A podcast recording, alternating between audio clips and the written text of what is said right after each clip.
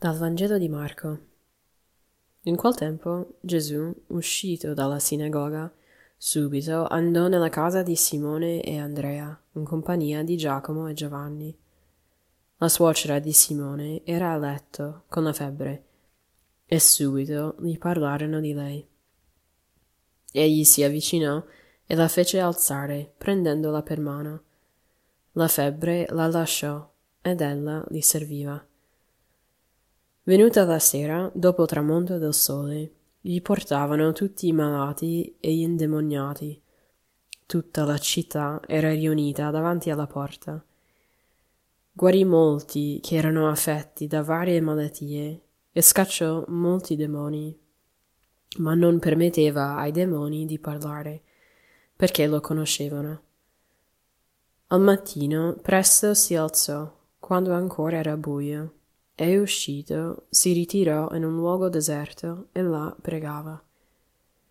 Ma Simone e quelli che erano con lui si misero sulle sue tracce. Lo trovarono e gli dissero, tutti ti cercano. Egli disse loro, andiamocene altrove, nei villaggi vicini, perché io predichi anche là.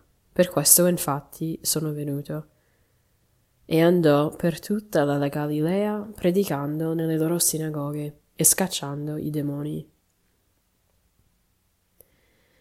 La prima cosa che mi viene in mente pregando con questo brano del Vangelo è il fatto che Gesù è il guaritore, è colui che non solo conosce eh, i nostri acciacchi, le nostre malattie, le nostre ferite, però è colui che ci porterà alla guarigione quando non sappiamo, eh, ovviamente nel, nel, suo tempo divino, misterioso e perfetto, non sappiamo quando quella guarigione ci raggiungerà, ma anche come questi che vivevano in tutta la Galilea non sapevano quando il Signore sarebbe arrivato, no? quando avrebbe raggiunto il loro villaggio e quindi anche portato a loro la guarigione che tanto annelavano.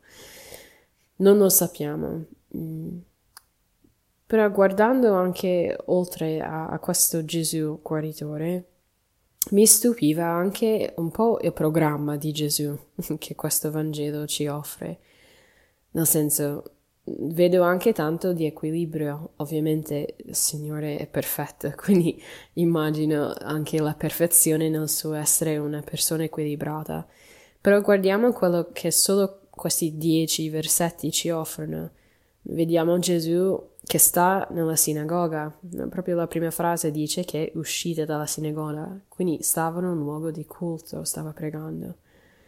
E cosa fa? Poi va a trovare Simone e Andrea nella loro casa insieme a Giacomo e Giovanni. Quindi vediamo già questo gruppo un po' più ristretto di, di quattro di apostoli che vanno a trovare poi uh, la suocera di Simone che era malata, era a letto con la febbre um, dice è venuta la sera, quindi passa, passa tempo insieme alla famiglia di Simone, sta a casa con loro, sta con questi quattro apostoli. Sicuramente dopo la guarigione della suocera mm, stavano insieme, mangiavano, perché lei poi serviva, serviva loro.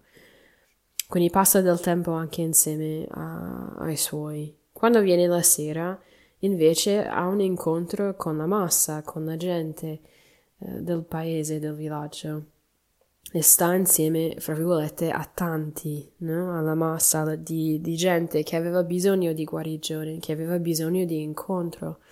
E non sappiamo um, precisamente che tipo di guarigione lo era per ognuno che veniva. Si menziona i demoni o malattie, però sicuramente c'era anche altro forse chi soffriva tanto la, la solitudine, eh, un cuore affranto, no? E, e sta con loro, immaginiamo tutta la serata. Poi dice che si riposava, perché anche Gesù era un uomo, no? E alla mattina si alza presto. Perché? Perché voleva andare in un luogo deserto e pregare. Ok, quindi il giorno prima con- incontriamo lui che prega, che poi va a trovare gli amici nella casa di Simone che poi va a trovare tutto il villaggio e guarire loro, si riposa la sera e presto inizia la sua giornata pregando. L'incontro con il Padre, no? Per, uh, per, pregare probabilmente anche per tutte le persone che aveva incontrato il giorno prima, ma anche per tutte le persone che avrebbe incontrato quel giorno stesso. E cosa succede? Che Simone e gli altri apostoli vengono a trovare lui e dicono ti stanno cercando. Ora, la risposta potrebbe sembrare un po' strana. Mm, perché dice andiamocene? Uh, anziché mettersi in moto, diciamo, verso quelle persone che cercavano lui. Non lo sappiamo, non sappiamo se perché lui si rendeva conto che loro alla fine cercavano la guarigione e non il guaritore, cioè cercavano quello che lui poteva dare a loro, anziché cercare una relazione con lui. Quindi probabilmente um, si rendeva conto che chi ricercava non cercava lui per il motivo giusto, però c'è anche da dire che voleva poi raggiungere altri. E quindi dopo la sua preghiera, dopo questa conversazione breve con i suoi apostoli, va, si sposta per trovare poi altri. Nella nostra quotidianità, mm, immagino insieme al lavoro oppure al servizio o anche al volontariato, a cosa ci stiamo dedicando e con quale misura? Ci sono giornate troppo piene? Ci sono giornate in cui ci diamo fino a proprio l'ultimo goccio di sangue, ma poi non abbiamo più il tempo per stare insieme al Signore, per pregare, ringraziare, affidare, ehm, dare, diciamo, quello che non potevamo compiere anche nelle mani di Dio e dire fai tu, no? Come viviamo la nostra giornata? È equilibrata? Come il Signore ha vissuto anche le sue giornate piene di, di missione e altro in modo equilibrato, tornando sempre alla preghiera, ecco, forse possiamo prendere come esempio questo Vangelo per come vivere la nostra giornata insieme al Signore, che la sua missione sia compiuta nel suo nome e per la sua gloria.